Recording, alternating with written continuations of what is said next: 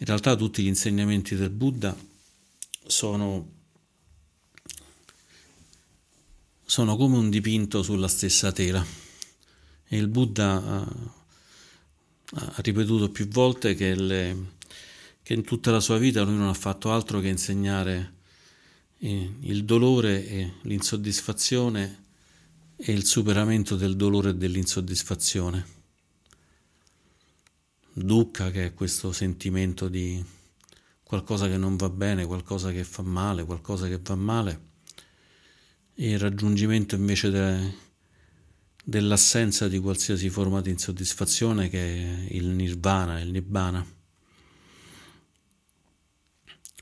E poi però il Buddha, visto che ha insegnato per così tanti anni, perché si è illuminato intorno a pochi anni dopo i 30 e ha continuato fino a 80 anni a insegnare, più o meno a 36 anni si è illuminato, mi sembra, ed è arrivato fino a 80 anni, dove fra l'altro ha insegnato fino agli ultimi momenti prima di avere la morte del corpo fisico, prima di avere quello che si chiama parinibbana, l'illuminazione completa del senza corpo. Ha insegnato per tutto il tempo e ha insegnato veramente tantissime cose, anche se una volta, stando davanti ai monaci, prese un mucchietto di foglie e disse: monaci, questo mucchietto di foglie rispetto a tutte le foglie di questo bosco in cui stiamo, quante sono? E tutti i monaci risposero: poche, maestro. E questo mucchietto di foglie rispetto alle foglie di tutto il mondo, quante sono? Sono veramente poche, maestro. Dice: bene monaci, bene praticanti, il mio insegnamento è come queste foglie, ho insegnato soltanto le cose che pensavo che potessero esservi utili e ho trascurato tantissime altre cose che avrei potuto insegnare. Io però non ho dubbio che tutte le cose che avrebbe potuto insegnare, le tantissime cose, altro che le poche foglie, le tantissime cose che ci ha insegnato, e le ancora più numerose cose che avrebbe potuto insegnarci, sarebbero state comunque all'interno di questa tela, la tela del superamento dell'insoddisfazione e raggiungimento della felicità completa.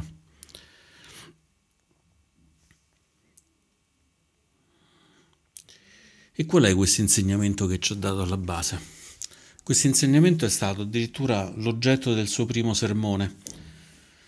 Il primo sermone del Buddha è particolarmente emozionante, perché il Buddha aveva fatto voto di ascetismo estremo e l'ha condotto per 6 anni, e questo voto di ascetismo alla fine l'aveva condotto con un gruppo di monaci, di altri 5 monaci itineranti, a non mangiare, a non bere, a rimanere sotto il sole caldo indiano, che è veramente forte, oppure rimanere al freddo e così via, sperando che fosse quella la strada che, soggiogando il corpo, l'avrebbe portato alla felicità estrema. Ma quasi quando era giunta alla morte, invece, si presentò una bambina che gli offrì da mangiare, gli offrì del riso con del latte, e lui si rese conto che non gli stava portando nessun beneficio, quindi prese questa ciotola da questa bambina, che possiamo dire che è la nostra maestra, perché senza questa bambina probabilmente il Buddha sarebbe morto, e quindi possiamo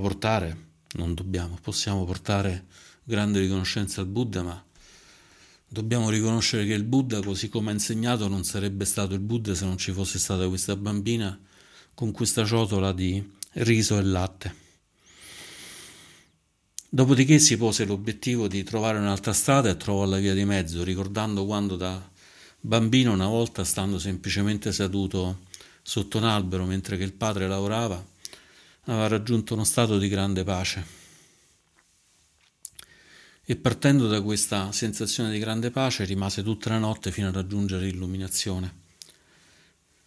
Sotto quest'albero molto grande di questo Ficus religioso, il cui erede di quest'albero, perché l'albero è morto, ma da un seme di quest'albero c'è ancora un altro albero che si trova in India, Bodh Gaya, dove si può andare e si trovano monasteri di tutte le tradizioni e veramente tanti pellegrini che ci vanno.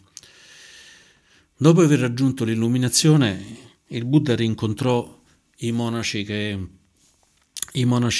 erano stati con lui in questa vita peripatetica, questa vita di continuo movimento nelle foreste, che all'inizio non volevano nemmeno parlarci perché l'avevano visto mangiare, gli hanno detto: ah, hai tradito questo patto che avevamo fatto di volerci illuminare in questo modo.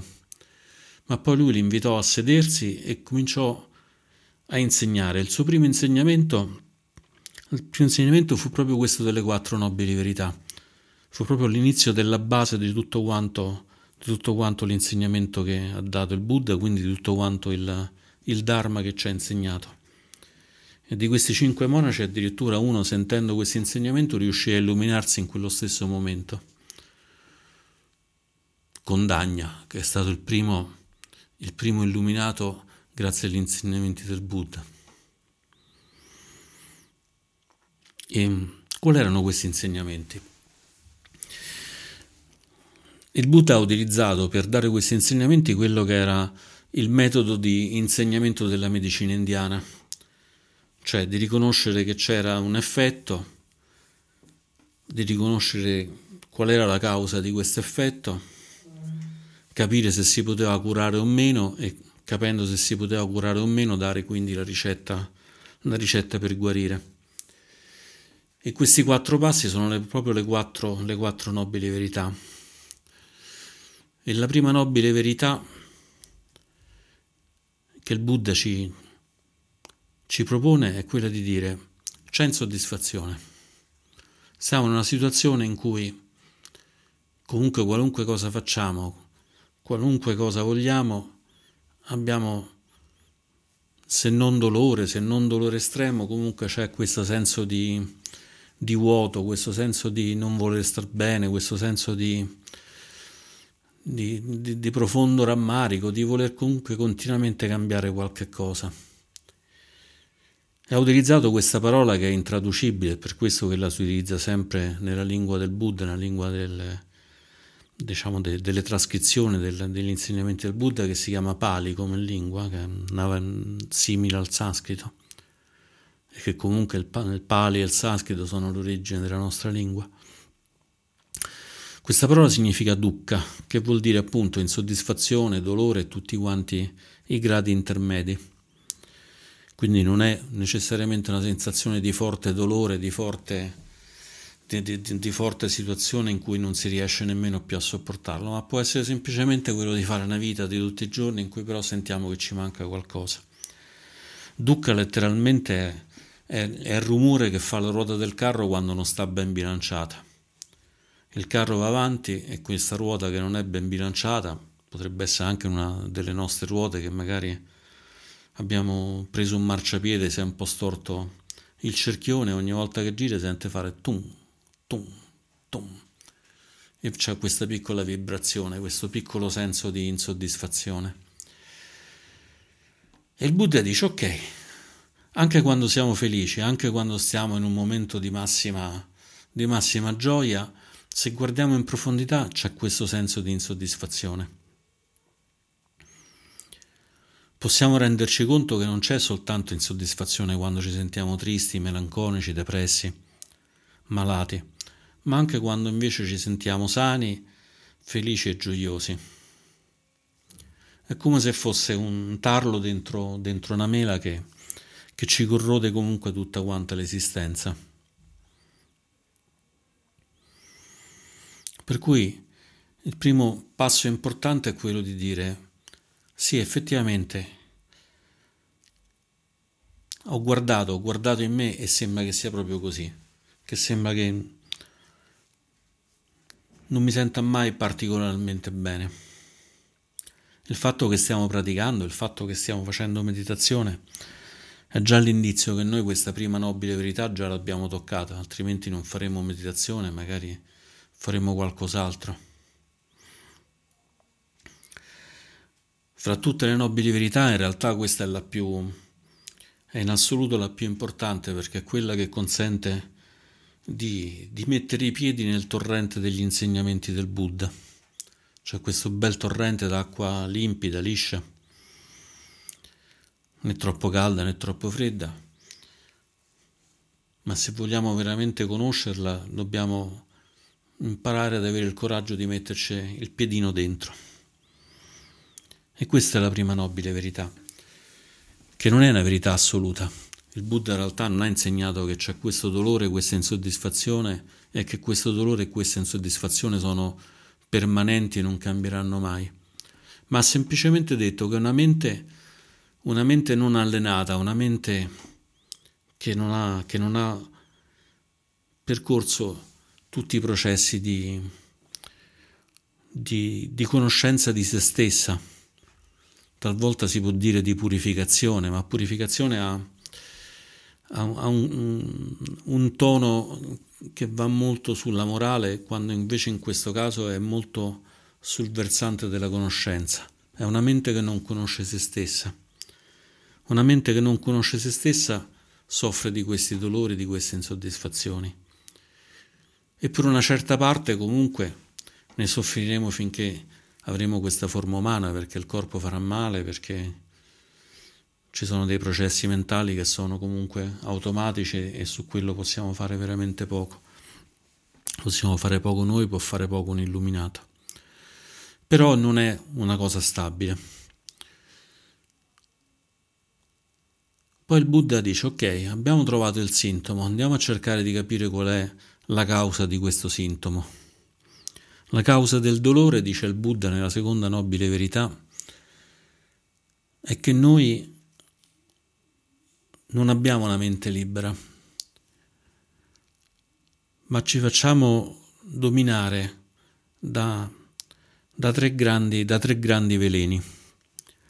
Tre grandi veleni che sono in un qualche modo simili uno con l'altro, che sono il veleno dell'attaccamento, quando noi vogliamo assolutamente qualcosa, quando vogliamo essere una persona importante o vogliamo essere una persona amata o vogliamo avere tanti soldi o vogliamo avere un corpo sano, quando vogliamo un gelato, quando vogliamo una Nutella. E poi c'è il grande veleno dell'avversione, sono le cose che non vogliamo. Non vogliamo essere poveri, non vogliamo essere malati, non vogliamo essere detestati, non vogliamo essere impopolari, non vogliamo che ci si buchino i pantaloni, non vogliamo che l'automobile non vogliamo che venga cambiata la ruota perché costa un sacco di soldi. E c'è tutto quanto questo lungo filone di tutte le cose che non vogliamo. E il terzo veleno è un veleno più alla base. Più alla base perché è il veleno dell'ignoranza. Il veleno dell'ignoranza, cioè che non conoscendo ancora la nostra mente pensiamo che le cose siano diverse da come sono. L'ignoranza in che modo si esplica? Si esplica semplicemente che noi pensiamo che le cose che non ci fanno bene in realtà ci facciano bene, che le cose che ci facciano bene invece pensiamo che non ci fanno bene, e poi non siamo capaci a riconoscere quando siamo in una situazione di difficoltà e non siamo capaci di riconoscere invece cosa dovremmo fare per uscire da questa situazione di difficoltà. Quindi il dolore da che cosa è dato? Dall'attaccamento, dall'avversione e da questo fondo di ignoranza. Ci sono altri insegnamenti, un insegnamento molto importante del Buddha in cui racconta un po' l'emergenza di tutte le cose della mente e del corpo, in cui si parte proprio dall'ignoranza. È dall'ignoranza che arriva tutto quanto questo. Però anche qui il Buddha insomma non rimane fermo su c'è il dolore e c'è l'avversione, quindi mi dispiace tanto, dovete morire così. Visto che un dottore avrebbe potuto dire, ha detto il dottore che dovete morire. Fortunatamente il Buddha non conosceva questa battuta e ha continuato invece da un buon medico al terzo passo della medicina. Il terzo passo della medicina è dire al paziente se morirà o se rimarrà vivo. E in questo caso dice, ok, c'è veramente una buona notizia, si può guarire. Non siamo costretti a rimanere nel dolore, non siamo costretti a rimanere vincolati alle passioni ardenti a favore o a sfavore delle cose, o rimanere bloccati in tutta questa ignoranza. E quindi la terza nobile verità è che possiamo estinguere il dolore. È la nobile verità, se vogliamo, della gioia, quella però non la gioia legata all'aver mangiato un barattolo di Nutella, che adesso va bene e poi domani scopriamo che siamo grassi e che ci fa male il fegato. È una gioia invece che non fa male, è una gioia che rimane. Però chiaramente se il Buddha si fosse fermato qui avrebbe fatto un lavoro piuttosto poco efficace. È come se un medico avesse visitato una persona e dice: ah, ok, hai il Covid l'hai preso perché sei entrato in contatto con qualcuno, però la buona notizia è che puoi guarire. Dice: adesso puoi anche andare via. Dice: beh, aspetta, non posso guarire, ma come si fa? Alla domanda di come si fa, il Buddha risponde dando la ricetta, che è una ricetta che è fatta in 8 passi. In 8 passi, perché indica un sentiero che ci porta direttamente a raggiungere quella che è la terza nobile verità. La terza nobile verità del fatto che ormai possiamo aver superato questi problemi. E quindi il Buddha ci indica quello che è espresso dal simbolo del buddismo. Il simbolo del buddismo è proprio una ruota che ha 8 raggi, e ognuno di questi raggi è uno dei passaggi del sentiero che il Buddha ci ha indicato. E quali sono questi passaggi? I passaggi sono divisi in tre grandi categorie, che sono, in linguaggio pali, si chiamerebbero sīla, samadhi e paññā, dove sīla è la moralità, l'idea di condurre una vita più equilibrata, una vita che non possa far male a noi e che non possa far male agli altri, che possa difendere noi e che possa difendere gli altri. Samadhi è la calma concentrativa. È come quando stiamo vedendo un tramonto a mare e a un certo punto scendiamo pian piano dentro di noi, raggiungendo una calma che altrimenti è difficile da trovare. Questa stessa calma che possiamo trovare grazie alla meditazione. È il momento in cui il corpo e la mente si uniscono, e in un qualche modo si va anche oltre il corpo e la mente.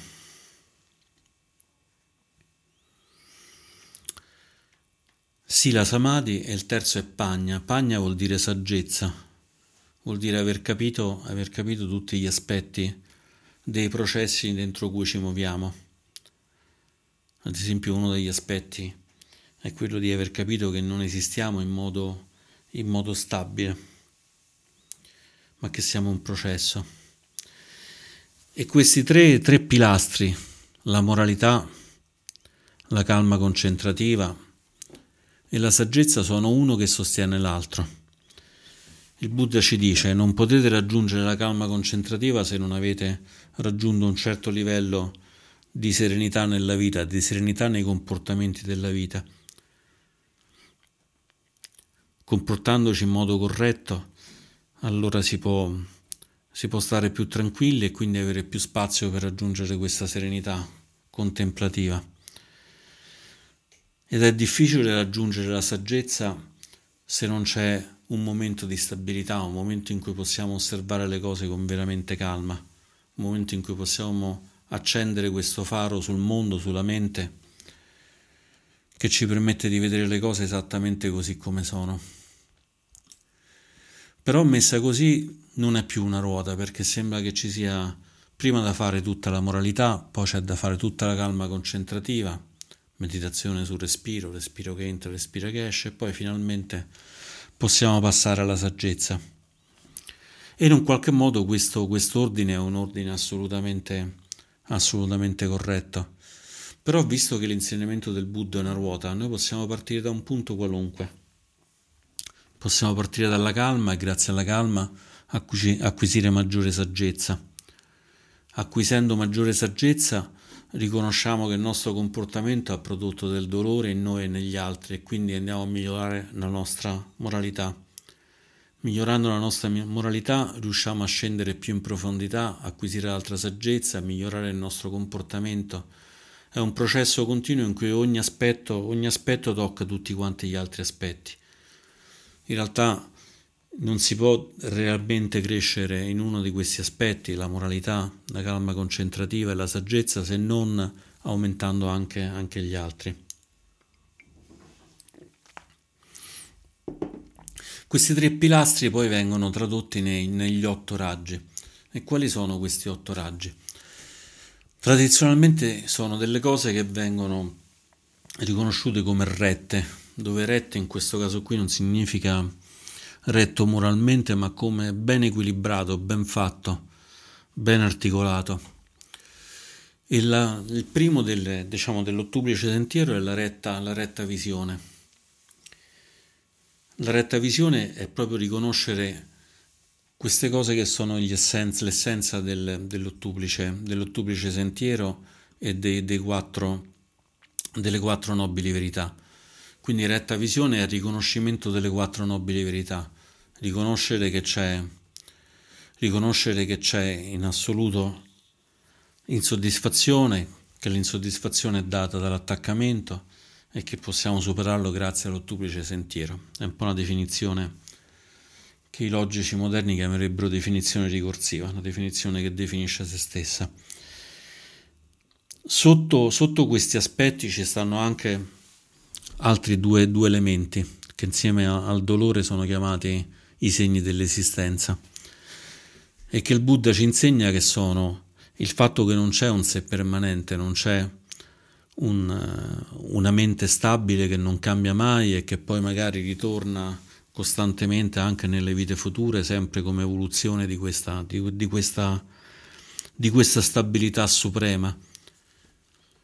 Il termine pali è Anatta, in sanscrito è Anatman, e Atman o Atta è quello che nella religione induista era considerata l'anima. Quindi quello che il Buddha ci sta dicendo non è che non esiste un sé come personalità. Poi se andiamo a guardare in profondità ci accorgiamo che probabilmente non c'è nemmeno quello. Ma il punto cruciale non è tanto che non c'è una personalità quanto che non c'è questo oggetto che ci consente di rimanere stabili, anche se a noi sembra che siamo sempre gli stessi e poi magari guardiamo una foto e nemmeno ci riconosciamo, almeno a me ormai ho un'età in cui mi capita anche queste cose. Oppure ripensiamo semplicemente alle cose che pensavamo qualche anno fa, magari riprendendo un libro e leggendolo ancora e dire ma come? Mi era così piaciuto questo libro, adesso lo trovo non solo brutto ma addirittura detestabile. O al contrario, leggendo un libro che pensavamo che fosse brutto, diciamo ma guarda, era così bello, così profondo e a me mi era sembrato così superficiale, forse ero io che ero poco profondo e poco superficiale. Quindi c'è quest'idea del non sé, di non avere una qualche cosa stabile, ma di vederci invece come un processo. Questa è una cosa molto molto moderna. Nella fisica si parla sempre di meno di sostanze e sempre di più di processi. Il fatto di essere in processo ci dà la libertà di vederci cambiare, non di vederci sempre allo stesso modo, quindi di poterci anche riconoscere per quello che veramente siamo in questo momento. Quindi è anche un modo molto gentile di portare l'attenzione. Quindi c'è Dukkha, c'è l'insoddisfazione, c'è Anatta, l'assenza di un sé stabile. E c'è un altro aspetto che è ancora più alla base di tutti quanti questi, che è Aniccā. Aniccā vuol dire che c'è un cambiamento continuo, che le cose non sono ferme. Non viviamo in un mondo in cui magari noi riusciamo a riconoscere come processo, ma le cose stanno tutte ferme, ma in realtà è tutto quanto in movimento continuo. Anicca vuol dire appunto questo di stabilità, questo di cambiamento, di essere in un flusso, di essere dentro un torrente, dove l'acqua non è mai la stessa, dove anche i sassi che compongono il fondo del torrente si muovono e vanno via, anche se ci sembrano stabili, in realtà non lo sono affatto. Anche il torrente magari fra 10 anni, 100 anni, 1000 anni, 1 milione d'anni non ci sarà più. Noi viviamo in una nazione che milioni d'anni fa stava completamente sommersa dal mare. Però quando poggiamo i piedi per terra ci sembra la cosa più stabile del mondo, non pensiamo che non è così. Questo fondo che in realtà si muove, ci sono queste zolle tettoniche che si muovono continuamente su una terra che nel frattempo sta girando costantemente, dentro una galassia che si muove a sua volta. Noi non stiamo mai nello stesso punto, anche rimanendo seduti ci siamo mossi di non so quanto, ma probabilmente molti chilometri, semplicemente per il movimento della Terra e per il movimento della galassia, ma noi sembra di essere rimasti fermi. L'essenza dell'insegnamento del Buddha sta proprio in questa Anicca, in questo senso di cambiamento continuo.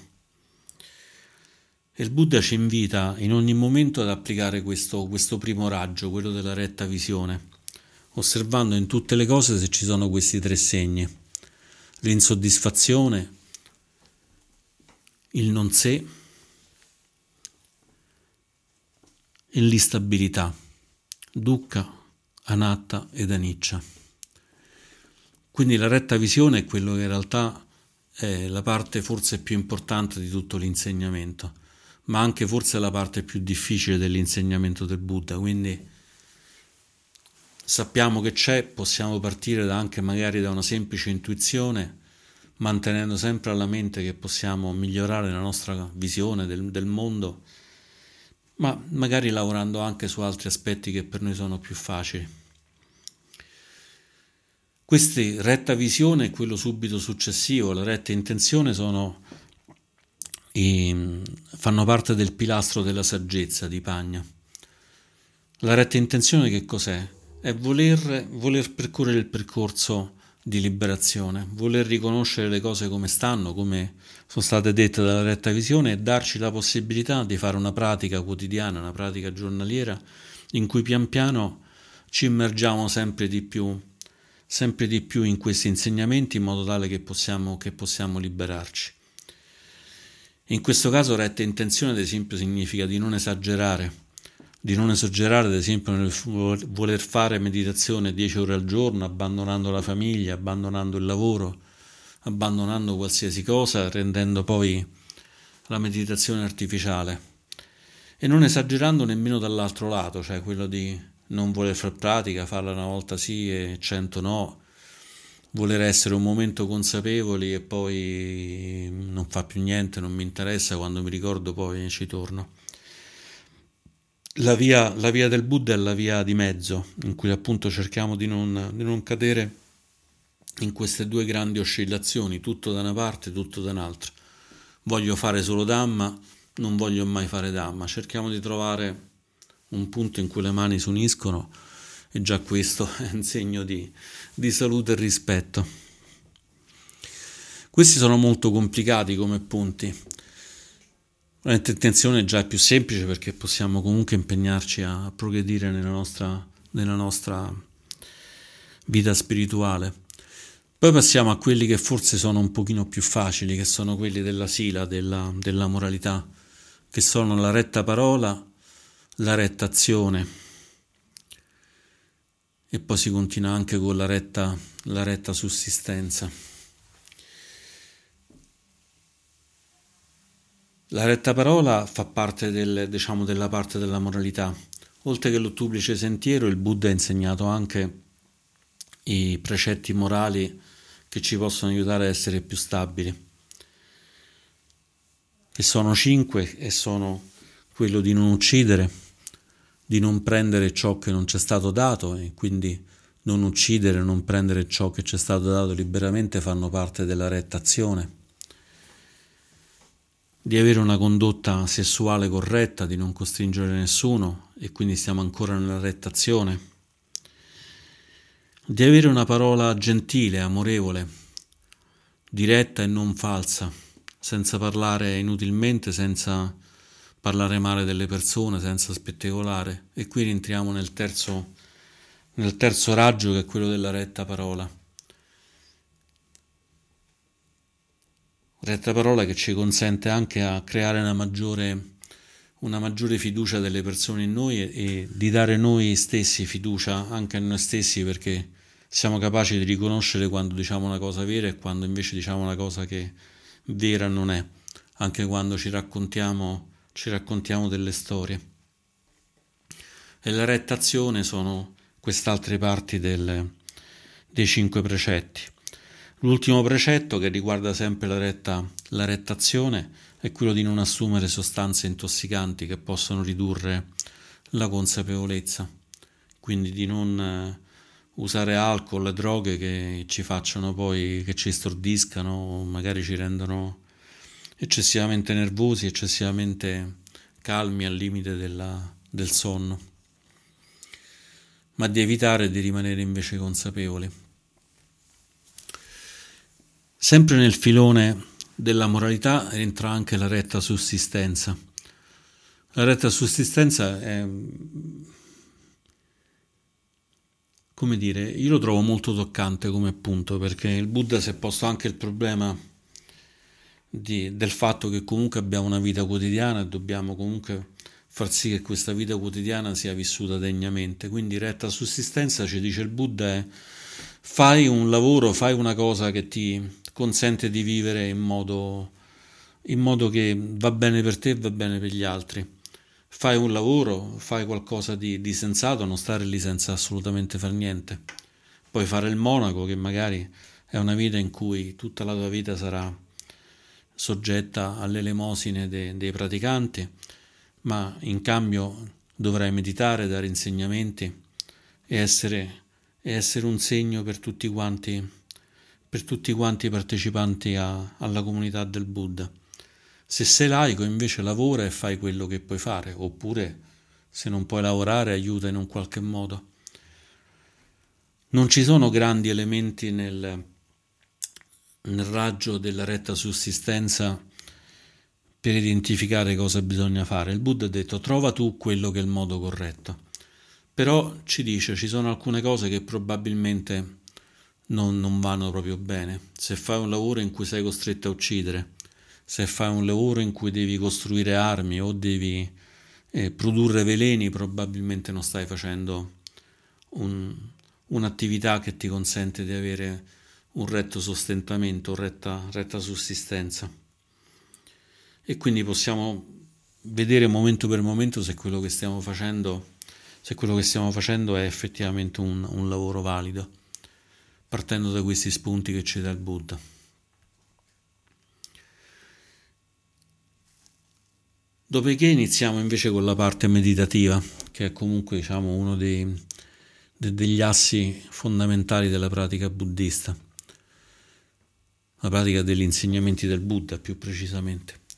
E sono i tre ultimi raggi, che sono il retto sforzo, la retta presenza mentale e la retta concentrazione.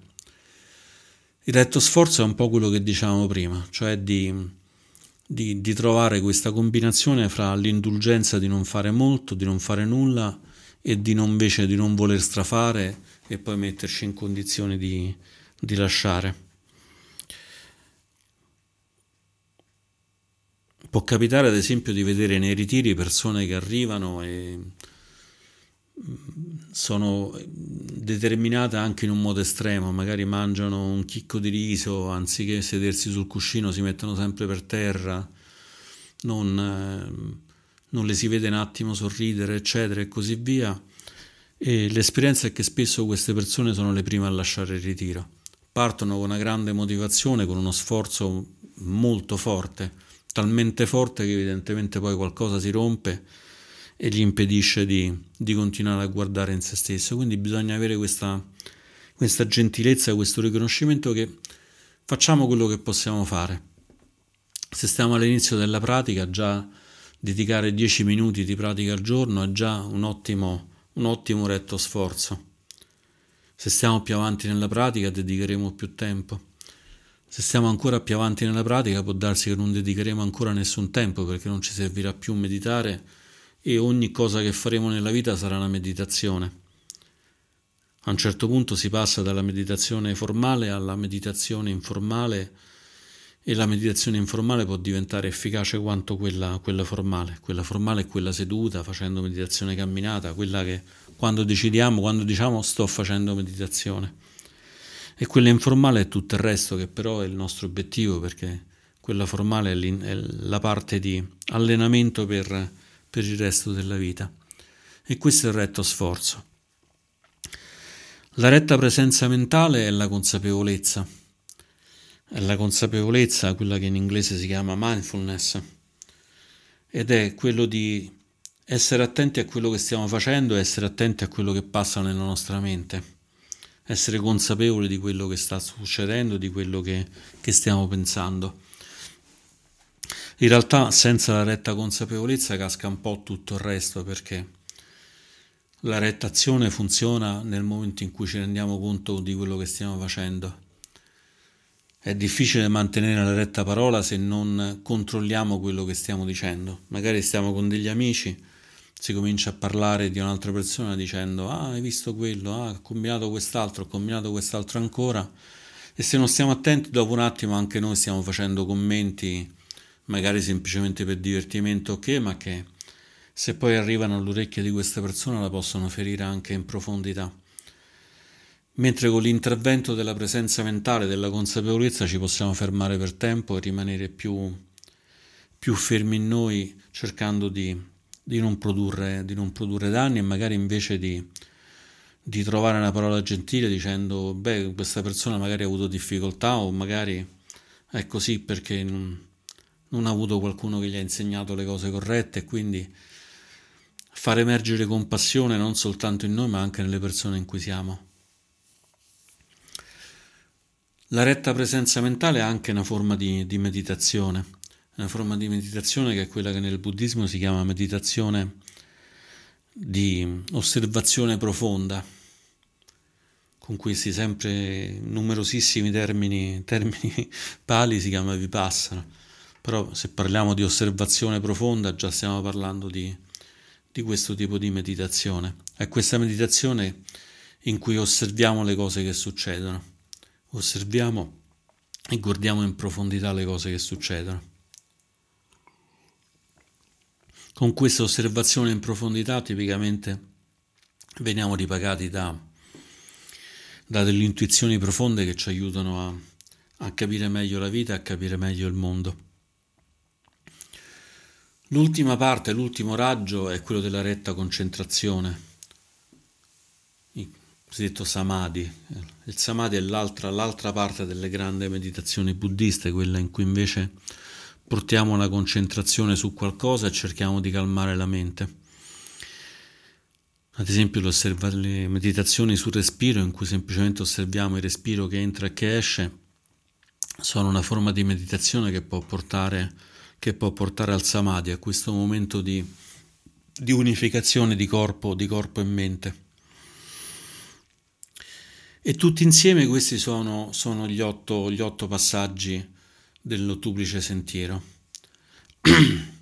Quindi abbiamo la retta visione, capire questi aspetti fondamentali delle quattro nobili verità, di insoddisfazione, di non esistenza di un sé stabile, e di continuo cambiamento di tutte quante le cose.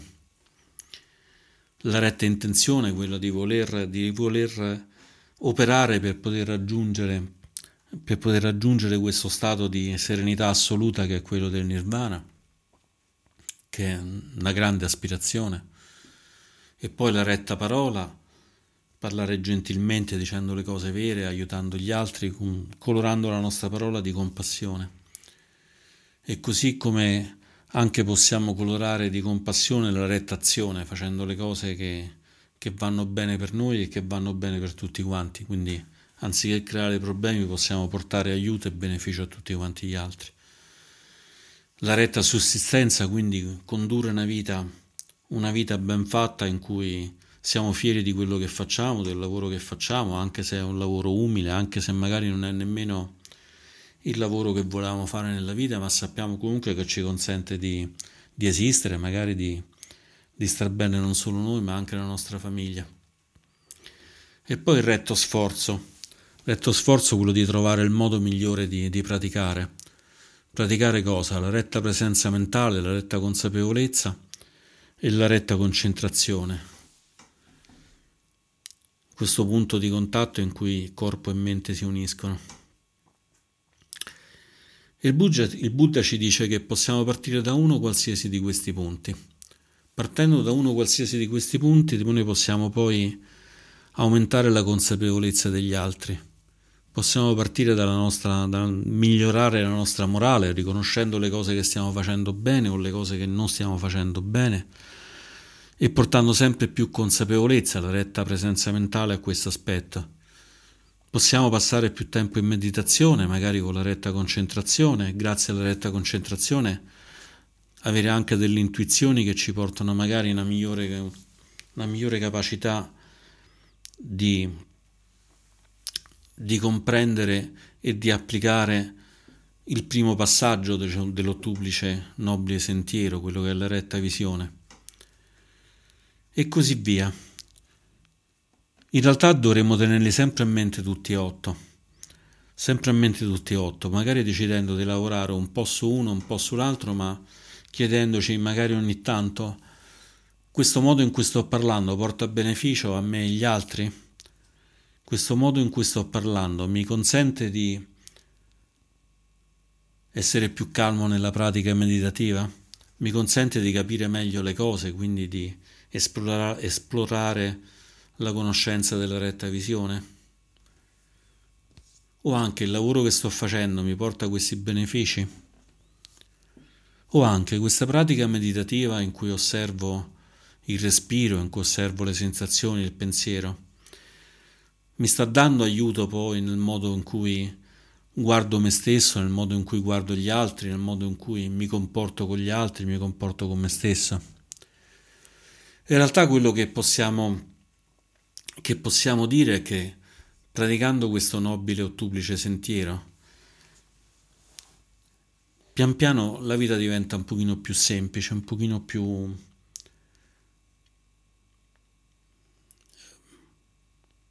silenziosa, non c'è più quel rumore della ruota che sbatte continuamente, questo tum tum tum continuo, anche perché molto ci insegna che in realtà c'è una ruota, ma in fondo non è la ruota l'importante, quindi anche se la ruota fa rumore possiamo tranquillamente continuare con questo rumore arrivando dal gommista che ce la cambia, oppure semplicemente fermando la macchina, lasciando la macchina con la ruota rotta lì e andando a piedi in modo più sereno e tranquillo.